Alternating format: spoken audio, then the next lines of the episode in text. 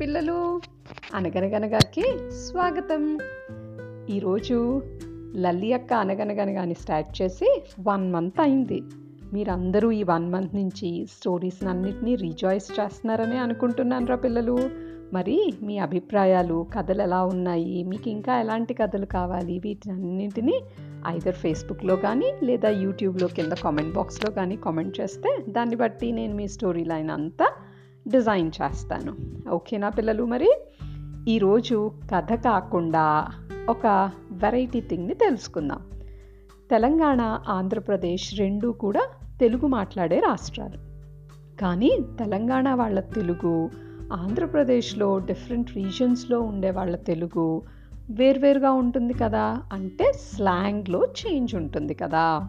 మరి ఈ స్లాంగ్స్ ఏంటో అవి ఎలా ఉంటాయో తెలుసుకుందామా మరి? ఈరోజు ఒక స్లాంగ్ గురించి తెలుసుకుందాం.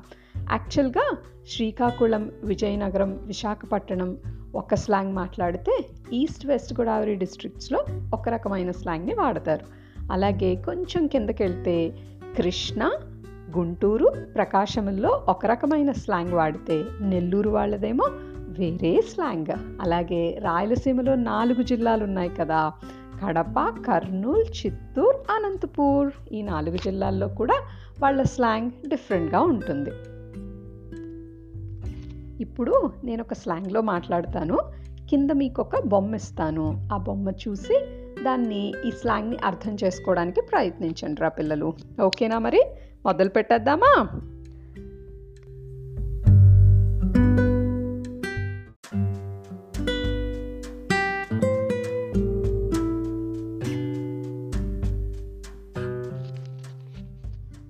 బొమ్మ చూసేసి మా ఊళ్ళో ఉండే లైట్ హౌస్ అనుకున్నారు కాదు కాదు అది నువ్వుల చెక్క.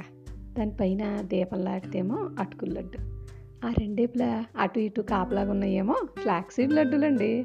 అన్నీ స్వచ్ఛమైన తాటి బెల్లం ఆవునెత్తో చేసినాయండి. ఫస్ట్ ఏమండి బాబు? చూడడానికి అట్టున్నా తినడానికి బాగానే ఉన్నాయండి.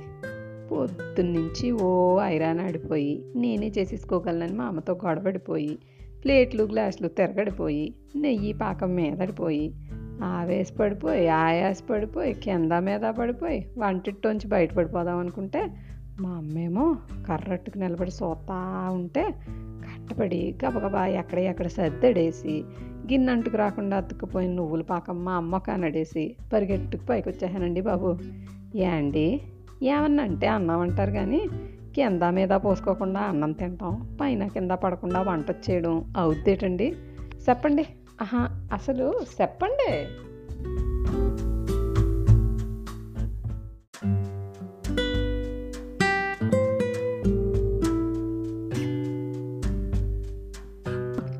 పిల్లలు ఎలా ఉంది?